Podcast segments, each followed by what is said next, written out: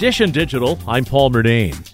It's one of those almost daily annoyances of our online lives, trying to solve a CAPTCHA puzzle.